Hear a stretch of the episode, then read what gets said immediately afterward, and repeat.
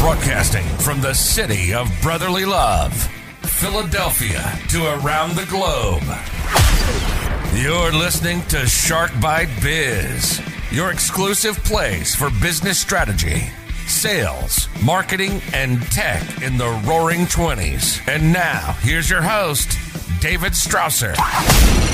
I'm David Strausser, and it's time for another episode of Shark Bite Biz, your place to grow a business during complete chaos.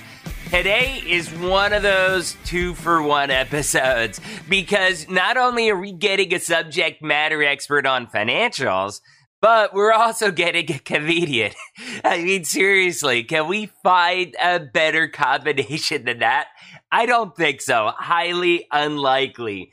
Look, many people out there have been impacted majorly in a negative way around finances during this pandemic.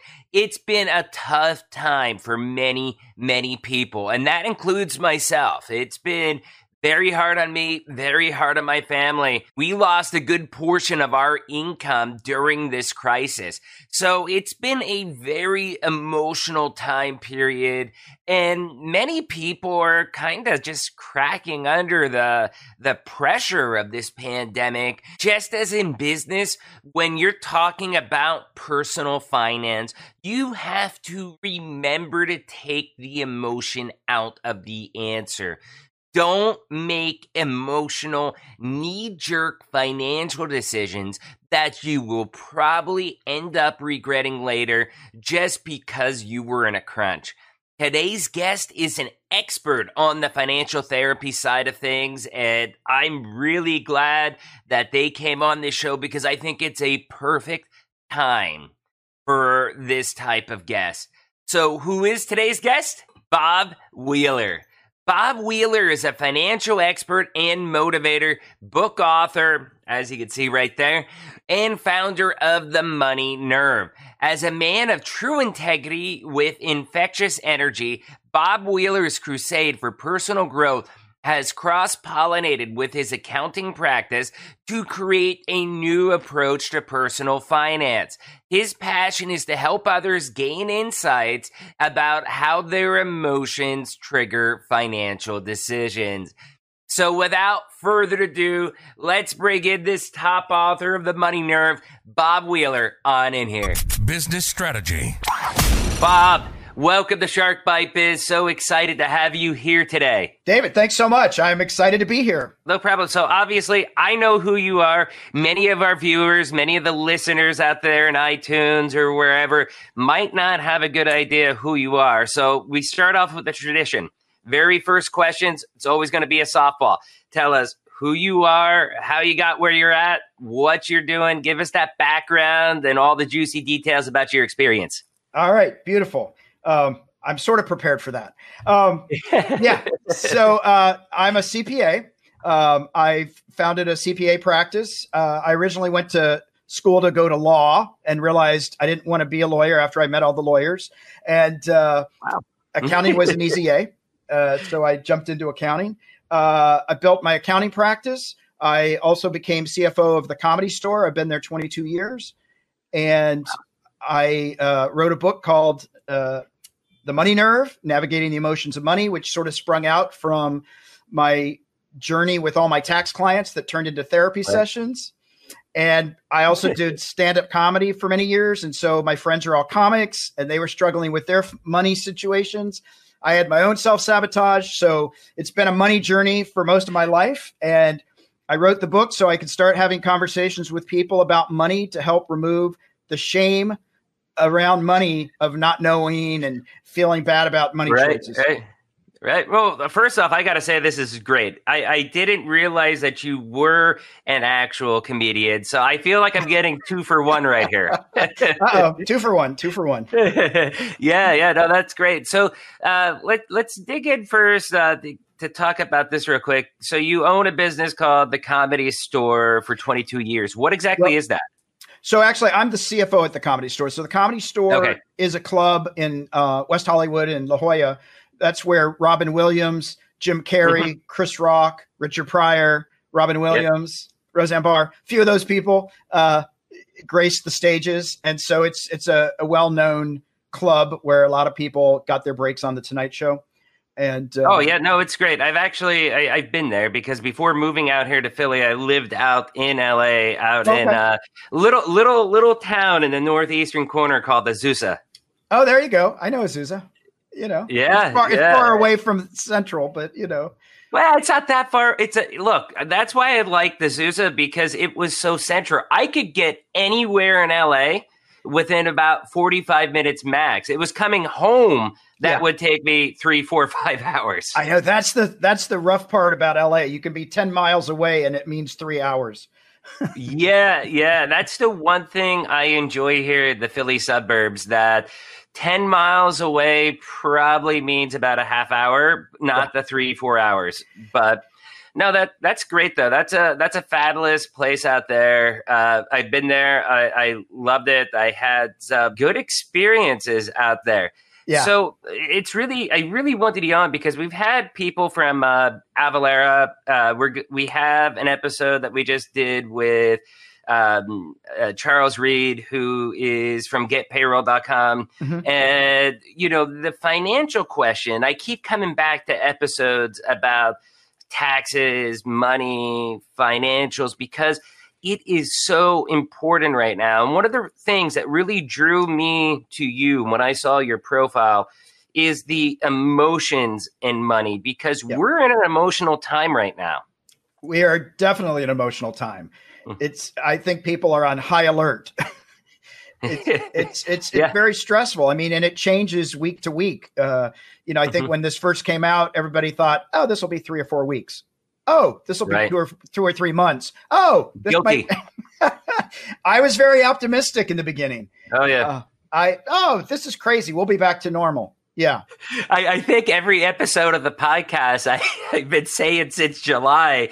Yeah, so it seems we're in the tail end of this pandemic thingy. And here we are at almost the end of October. Uh, and I don't have a clue anymore. And that emotional feeling of yeah. just the uncertainty, you know, you have a lot of questions just you know, we're in a political climate that's odd right now. And with everything yeah. combined, I mean, money is weird from a financial standpoint. Do you buy things? Do you not buy things? Yeah. And and I don't think people know what to do. Yeah, and I you know the the first thing I've been saying to all my clients is uh, take a deep breath because mm-hmm. there's a lot going on and you know for a lot of my clients that are like oh my god it's all falling apart well, wait a minute, you're still uh-huh. in your house, you haven't been kicked out, you still have a vehicle, like you've, you know, you've got food in the fridge. So we don't need to, it's not like we're in a 24 hour mode that everything falls apart. So let's right. start look at our spending. Let's start looking at where can we cut money? Uh, what, what you know, and just really start to reprioritize. Um, I think the biggest surprise for people is that they've been able to get along with less money than they thought they could. Right. Right. Me included. Me included. I mean, it's it's been tough, I think, from the business standpoint to also a personal standpoint. You can't do it. I mean, during this time, it's been tough. Also, uh, you know, supporting the podcast right here too. Yeah. So it's almost like sometimes you take from the right hand to deal with the left hand. But it's, you know, I'm still making things meet pretty well, but I'm sure you know it's it's added a lot of stress. I don't now that my hair's a little longer. Yeah, you could probably see the more gray that I've grown since the course of this podcast. It, it's a stressful time, and I think many people can relate with that. And I, you know, and this kind of leads into the next topic that we wanted to discuss, which was like the financial therapy portion. Yeah. You know, how does that play in with the emotional part? Because you don't want to be doing knee jerk reactions, right?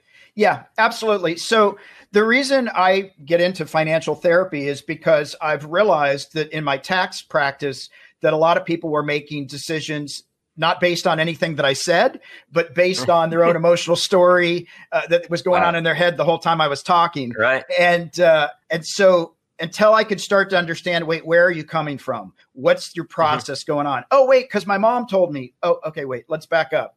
Your mom's not in the room. You know, let's figure right. this out. And and so what I've really advocated for people to start to look at is do I come from a place of scarcity? Do I, you know, live in the moment? Am I spending just to alleviate my fears? So I'm just running up the credit card so I don't have to experience uh, a lull of quiet. Uh, I feel like I'm getting a therapy session right here. uh, this is good.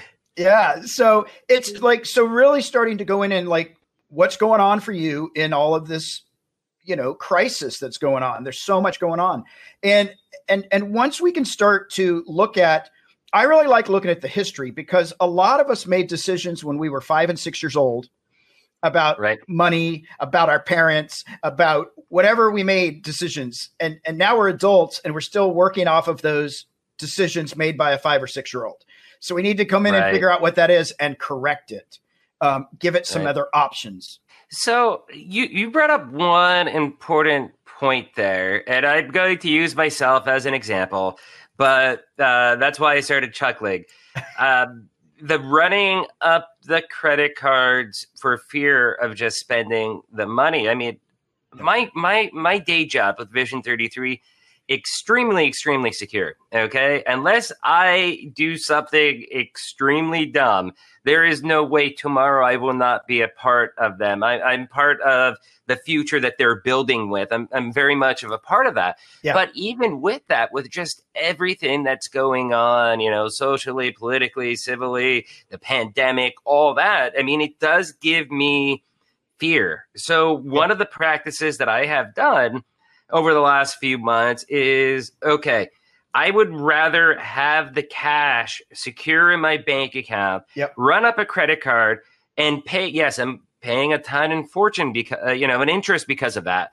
But I, I felt more secure running up the credit card, hanging on to the cash, and dealing with those monthly payments yep. instead of spending the cash straight out. Uh, how how does that play into what you're talking? Well, I, I certainly um, can appreciate the part about let me hold on to the cash. That makes sense. Um, yeah. The part about the credit cards, what I would be doing then, instead of just saying, let me just throw it all on the credit cards, let me look at the interest rates. Uh, should I have mm-hmm. gotten a better card? Is it now time to close out this one? Uh, if it gets to a certain balance, are they going to up my interest rate? Uh, so that right. I can at least figure out what my tolerance level is for the interest that's accruing. Um, if I've got good right. credit, I might be paying a lower interest rate. Or I might be looking at stuff saying, okay, well, I'll spend it on certain things, but I'm not going to use my credit card for food so that I'm not paying interest right. on my food. Um, right. But again, or can I cut back? Maybe I don't need to eat out three nights a week. Maybe, you know, I'm one of those mm-hmm. weirdos. I eat at home all the time. I make food. Uh, well, we primarily do as well too. My wife is Peruvian and she is very everything from scratch fresh because that's really how you do it in you know in Peru. Yeah. You know, we get here when you know first we moved to Mexico, we lived there for a few years, and then we moved up to SoCal, and now up here. But you know, she was surprised, like, wow, they sell macaroni and cheese in a box. You know, things like that. Yeah. So we, we are very fresh food in our house as much as possible. That's awesome. And I, and I think there's so many places where we overspend that we don't necessarily need to spend. And mm-hmm. I think this is a great time to really take a look at, well, gee, I, I'm not going to the gym. Why am I paying for a gym membership? Right. Oh, maybe oh, I yeah. need to get rid of, uh, keep the Netflix, but maybe I don't need premium uh, mm-hmm. uh, cable. Uh, there might just be a lot of stuff that's on my credit card. I always encourage people to look at the bank statement, look at the credit card, and see what keeps reoccurring. Oh, I forgot to cancel that. This is a great time to really just take an assessment of what's important and what can go. That's really interesting that you say that because we focus a lot on the business side of things, and all the experts from either small business owners to subject matter experts have all said almost every episode, like, hey, right now is the time to take a step back and you know reevaluate how yeah. you do things. Why are you doing it this way? It's a good time to reinvent rebrand whatever. It's the best time probably in history yeah. to do it right now. Yeah. But we I, I don't think once we've talked about doing that from the personal side with expenses. Yeah. and that's really i think that's a golden nugget right there what you just said. Well you know it's interesting. People that are running big corporations are also running households. And yeah. Right. And so if you're if you're cultivating these habits at home, you're going to be cultivating them at work.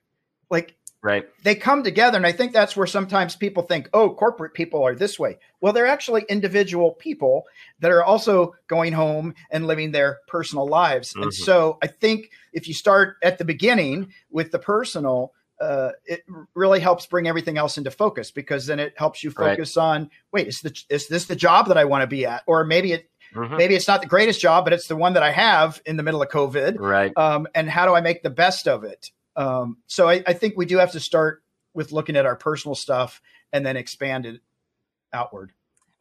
So when you're taking a look at all that personal stuff, expanding it. First off i've got to say i miss the days that i was in sales because that was that was awesome because it's like okay i'm spending more than i make. What's the solution? Sell more. Right.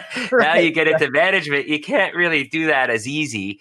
But uh, you know for for people that don't have that type of option for them what would you then say is going to be that healthy relationship with money you know, I mean, you can joke and say, uh, you know, if you spend more than you make, then spend less. And if you, you know, those kinds of things. But I think really the reality is start to learn to be happy with what you have.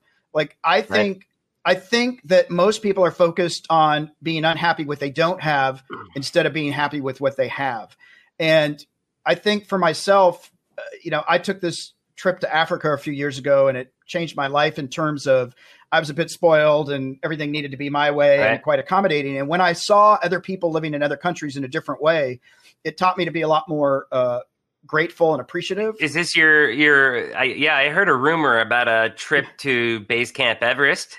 Well, I Is did. what you're talking about? Well, this was actually Africa. I did a base camp too. There was okay. some really cool stuff there. But when I went yeah. to um, when I was in Tanzania, uh, people okay. were just happy, happy, happy people, and I'm like, mm-hmm you don't have a nice car, you're living in a straw hut, you know, all my judgments. Uh, like you're making a hundred dollars a year.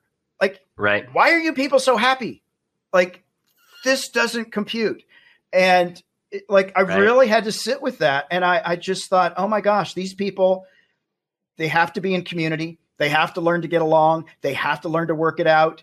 You right. Know, in the US, we can just build a fence or move into a better neighborhood. We can avoid we don't have to actually uh, deal with things because we can just move on. Mm-hmm. And, and, so I really saw that, that, that's really important though. And I, I can really, I just want to point out that I can really relate to what you're saying because when I was 18, this is going back two months after September 11th, I wanted to get the heck out of my household and run as far away as I could. So I ended up moving to a Tijuana ghetto in yeah. Tijuana, Mexico, like a literal ghetto that were probably living conditions a little bit better than what you were explaining. And I was able to see that firsthand. I mean, it really changed my perspective at a young age about happiness, what it means to to live and just you know, not just visiting that stuff and seeing yeah. it. That's one thing and it's like sad, but imagine actually living in that type of environment and I did that for about eight years. I lived in that type of environment, but it really built me into the the person that I am today. And it was a life changing experience for me as well. Yeah, that's awesome. And I, I, I think we take so much for granted. And I think especially in our culture, um, I know this is true for me. I was taught that I am my accomplishments.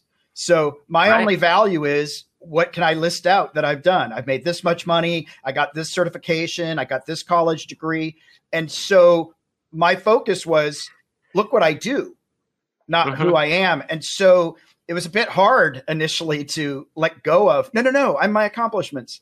Uh, uh, I, I sort, you know, so it's, it's still sometimes a struggle for me where I can fall into that, but I travel enough and I see, other places in the world, and that keeps me really grounded and humble. So, how how did you? Yeah, being humble is extremely important. That's something that we've talked about on the episode too. You know, if you're something in sales, stuff like that, you know, you get a big head, you get a little ego going on, and you always have to remember to be humble and, you know, remember the people around you that helped you excel to get to that level. I, I think that's huge. That's something I live by. So you're, you're talking about this this transformation that you went through. Yeah. How did that actually occur? How did you change that? Well, the first thing we have to get aware, right? So the first thing for me was I'd gotten my CPA license, I was credentialed, and uh, people that were in lesser jobs than me, making lesser money, were having much better uh-huh. financial success uh, right. because I was doing my own self sabotage and I was overspending. Sky's the limit. I make good money. I can do whatever I want, and I was a bit out of control uh, in terms of my spending and and not being uh-huh. grounded in reality. And I just didn't have a solid foundation previously. Um, I went into accounting to learn about accounting, and numbers were easy, but not because I was, oh, I know how to do all this stuff. And so I mm-hmm. had to really take a deep dive and look at where I was self sabotaging my own beliefs that my parents had fed me, that I bought into, right. um, the, the, the area that I grew up in, um, and and really started to look at all that and started going, oh, that's not so pretty. I need to make some adjustments. And then traveling really helped me to see how a bit mm-hmm. entitled that I had gotten. And, right. you know, that I was just like, wow, you know, what are you complaining yeah. about? exactly. Exactly. And, you know, that, that, that's some pretty powerful testimony. And I really like how you phrase that, uh, self sabotage. I think there's so many people out there that are just self sabotaging themselves, whether it's personally, business wise, whatever, just because they're making bad decisions. And then on top of it, when they do make the okay, everybody makes bad decisions, but right. it's how you handle the bad decision. Right. Are you going to evaluate that, realize what you're doing wrong, and make changes going forward? Or are you going to keep going down that path? I, I think a lot of people don't take that step to actually reevaluate, realize, and then, you know, go down the path of making the changes going forward. Yeah. And I think, you know, with social media, with mm-hmm. with media itself, there's this, you know, we're seeing snapshots of people going, "Oh my God, they have the most amazing amazing life," right? But mm-hmm. we don't mm-hmm. know everything that got them to that picture. Um, you know, they right. could be on fire from the waist down, but we're just seeing a smiling face. We're like, I want to be them, right? And so I think the you know we we get caught up in that, and and so most social people, media has social media has warped our vision of people and yeah. life. It has, and what it's turned us into is a bunch of presenters. Look how amazing mm-hmm. I look, instead of hey, here's what's going on for me. Right? We don't want to look like we didn't do it right. So we're not going to go, oh my mm-hmm. God, I just filed bankruptcy. Guess how much debt I have. Right. We're going to, right. We're going to keep it a secret silently shaming ourselves while trying to make everybody else think we've got it all together. So you're telling people if they're filing bankruptcy, make sure you post that on Instagram. Post it everywhere. yeah, no, I probably so, don't do that. I'm a I'm a travel aficionado. Like I was saying, I lived in Tijuana ghetto for eight years. I actually lived in Mexico for eh, probably about 12 or 13. But the last couple years, when I was, I was actually living in SoCal for a period of time. I was traveling back into Mexico to commute to go to work at that point because wow. I was actually working for the Mexican government. So I did a reverse commute, and uh, which is crazy because here I am, white guy, non-Latino, from this small little coal country town of Pennsylvania, and I commute every day to work in Mexico. But I've lived in Peru as well too for over a year, and you know I, I was able to, you know, I think those travels and seeing how people live. I mean, even middle income people of how they live in Peru, Mexico, compared to the middle income of us. It's it's more moderate, more level headed. I mean, that changed my opinion as well too.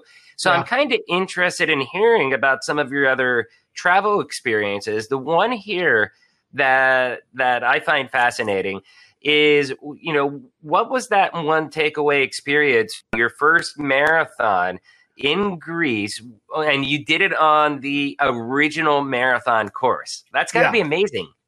Yeah, it was in hindsight, it was pretty amazing.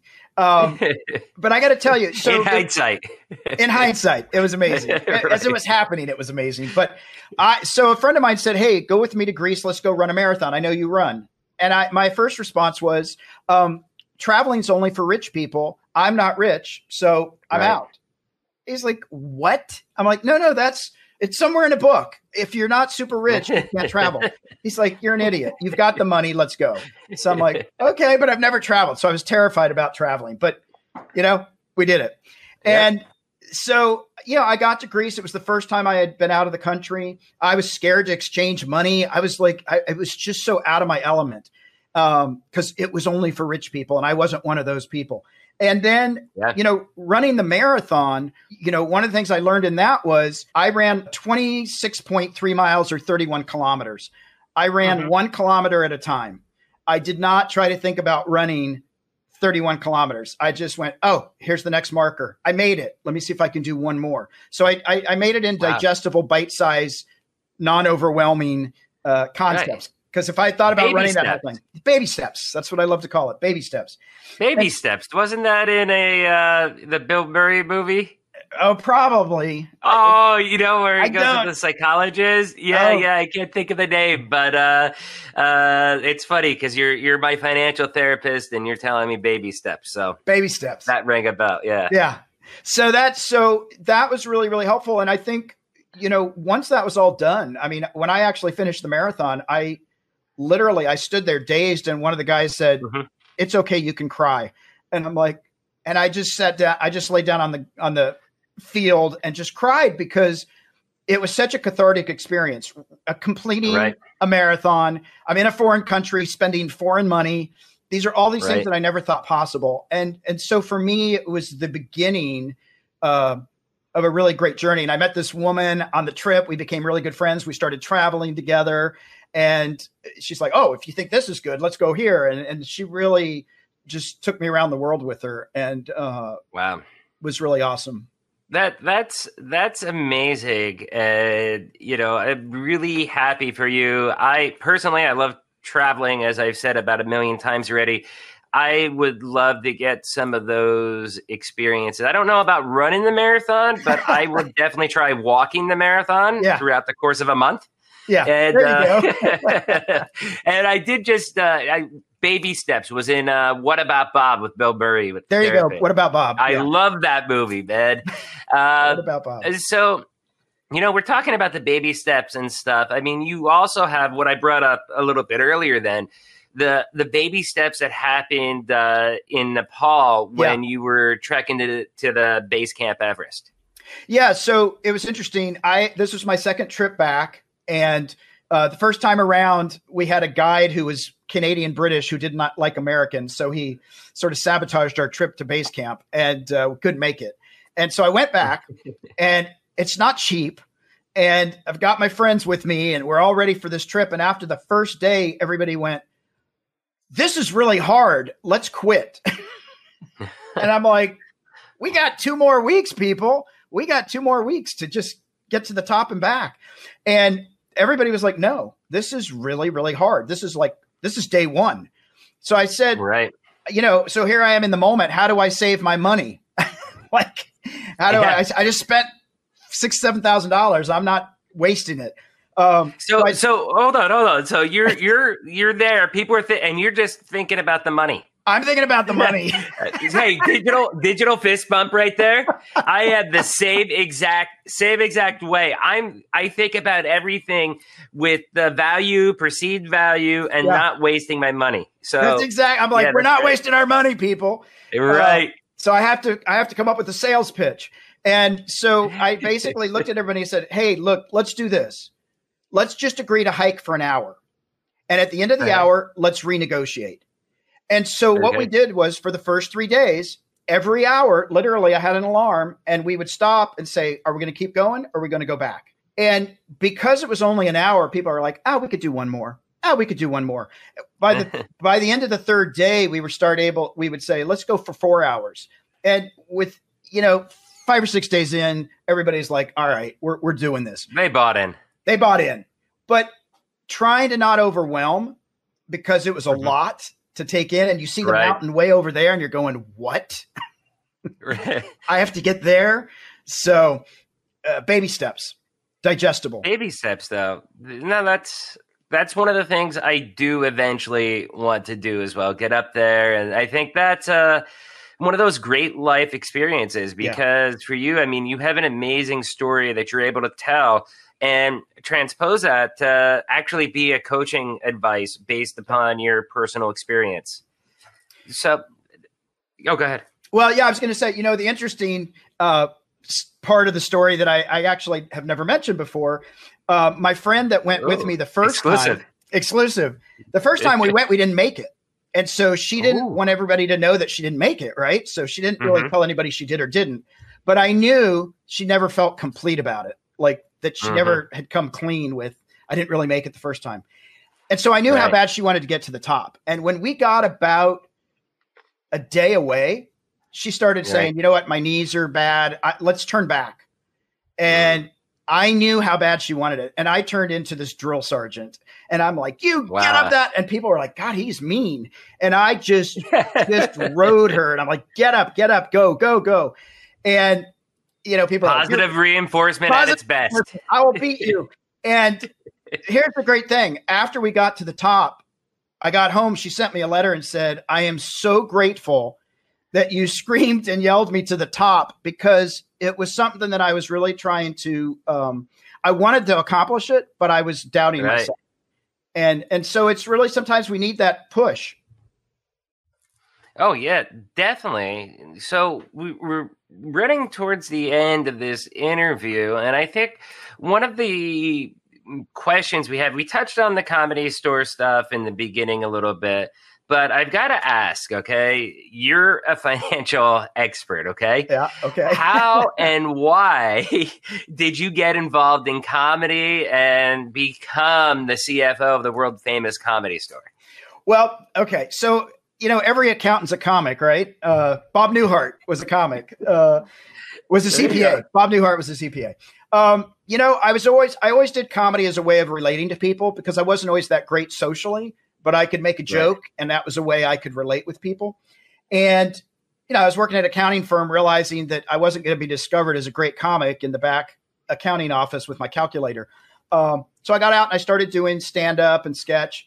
And what happened was I was running a show and comedy was going well. And I got a call from Mitzi Shore who said, Bob, you know, the comedy store is having trouble. You got to come in and help us out. And they had some IRS liens and some payroll stuff. And so I sort of jumped in because I wanted all my friends and I to have a stage to perform on. Right. And uh, it was more about wanting to make sure I had stage time than it was about becoming the CFO. Uh, but just over time, uh, Mitzi and the family trusted me, and and it's been an amazing relationship. No, that that's a that's a pretty good story, and comedy's fun. You know, I think it is. I, I I'm the one that if you use it right, I, I I can be in the most serious, most professional environment. And I'm saying, you know, just a line here or there, a zigger that most people couldn't get it off, or it's almost cringeworthy. But it, it breaks the ice. It yeah. allows you to do so much more. And, you know, if people are laughing, you know, one, they're listening to you. And two, it makes you a little bit more likable, I think. Yeah, absolutely. We all got to be able to laugh. I mean, if we take everything too serious, it's not going to be much fun, uh, not a fun journey. So let's pivot real quick then too to your book, okay? Yep. What prompted you to write a book about money and emotions? So I was literally at the comedy store in the main room during the day, and one of my friends came through who's a comic. All of her family members were doctors, and all the good, you know, sh- they were good Jewish kids. And uh, she was she had just been shamed by her entire family for going into comedy, and she was just. And I said, you know, you're not the only one. She's like, what? Yeah. And I said, so many people do not have their money money together. And she's like, no, no, no, I'm the only one. And I was like, oh my God, this I keep hearing this. Everybody keeps mm-hmm. thinking they're the only one. And I thought, you know what? I want to write this book. I really want to help people start to realize there is no financial shame other than the ones we create. And that like it's unnecessary. So I wanted to really just start having conversations about money to let people off the hook um, in terms of self self judgment That's a, a great reason to get out there, write your book. This has been a fun, really good, deep conversation. A lot of cool stories that I personally can relate with. I've loved it. Where can people find your book and how can they get in touch with you? Absolutely. So they can find me at themoneynerve.com and my email is bob at themoneynerve.com. You can buy the book there. You can buy the book through Amazon and other publishers. Um, it's a great book. It's an easy read. I try to make it digestible so that it's not overwhelming. It's not Tony Robbins' 5,000 pages of how to get right. finances together. Like, because it's an overwhelming topic. So, uh, the Money yeah. Nerve, Navigating the Emotions of Money. Um, we have an online course also that's a 12 week course, just learning your financial history, mastering the emotions of money. And anybody that wants to reach out, we're more than happy to connect with. Yeah, you know, money is one of those weird topics that, you know, you, don't want to make it overwhelming when you're writing a book, but I think people are kind of, you know, like it's hard for them to accept it because it's yeah. not what they want to hear. Right. But it is the truth. It is the truth. Yeah. And I think it's hard to digest it in large bites. You know, most oh, of my yeah. most of my clients will say you got 20 minutes. and then I'm shutting down.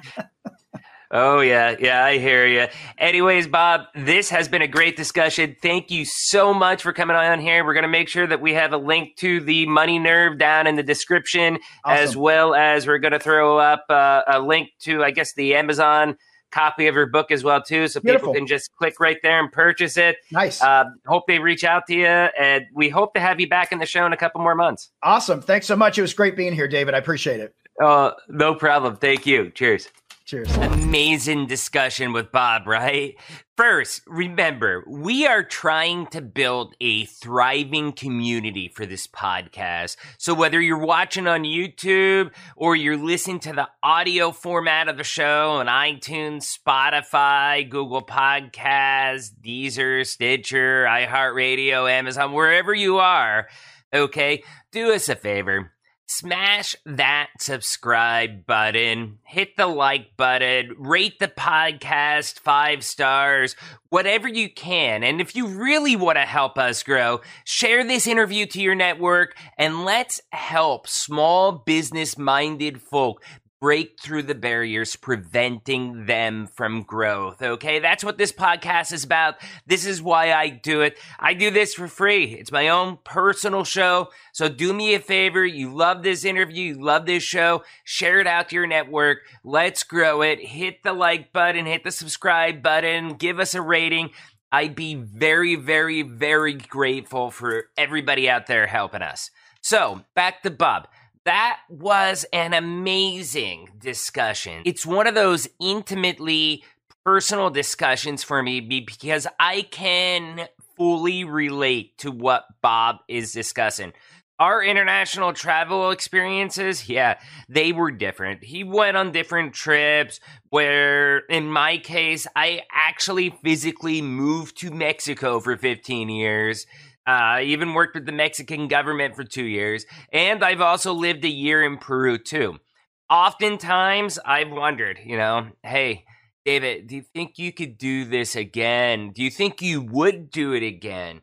And, you know, that cross border life, living in Mexico, working in the US, crossing the border every single day, it was a tough life but it did mold me into the person that I am today. And I do see things in a different light, I guess you could say, now that I'm living back here in the United States. And that's where I think Bob and I really line up together. We both share the quote unquote real world view, seeing how you know, most of the rest of the world lives who are outside of the US, UK, Europe, Australia.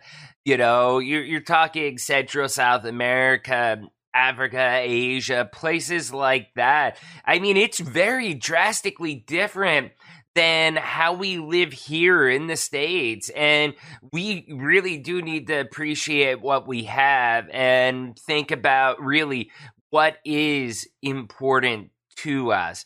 And, you know, while again, I was down there in Mexico, Peru, and I went through some amazing stories. I'll tell anybody that wants to know some stories about the uh, experiences I've had and how difficult it was.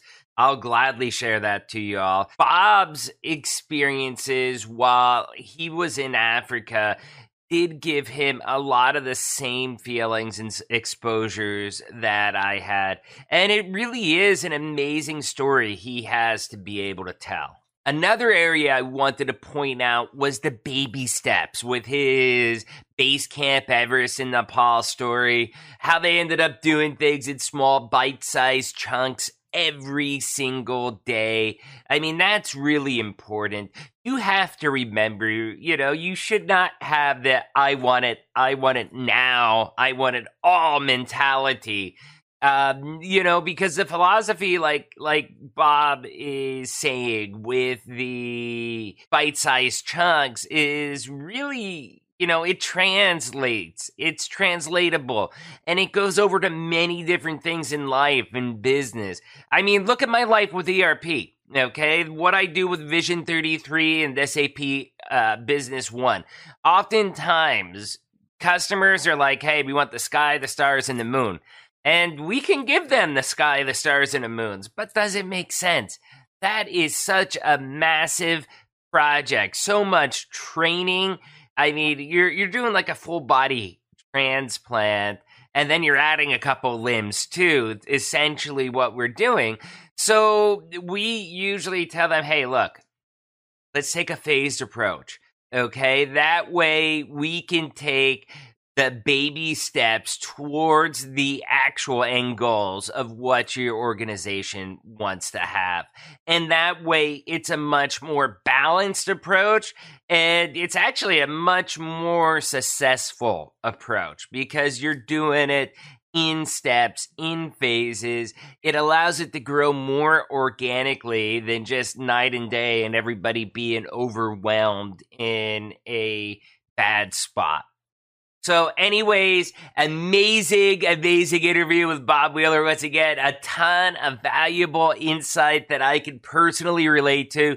Remember, check out his book, The Money Nerve. I'll make sure that I post the Amazon link down there in the descriptions of all the videos. Click it, click on it, check it out. Amazing book. Uh, Bob did put a personal message in there for me. So grateful that he sent this to me. Uh, it's a great, great, great read. Okay. So today's episode discussion question. What is the worst mistake you made because you allowed emotions to control your finances?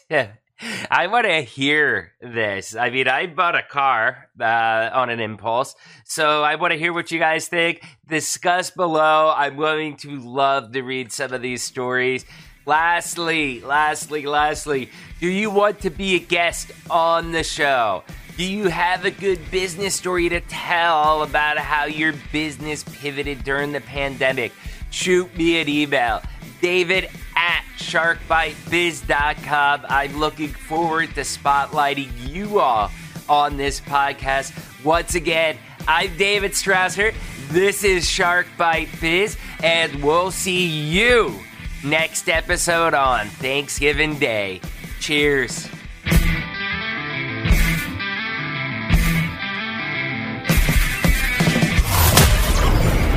Thank you for listening to Shark Bite Biz.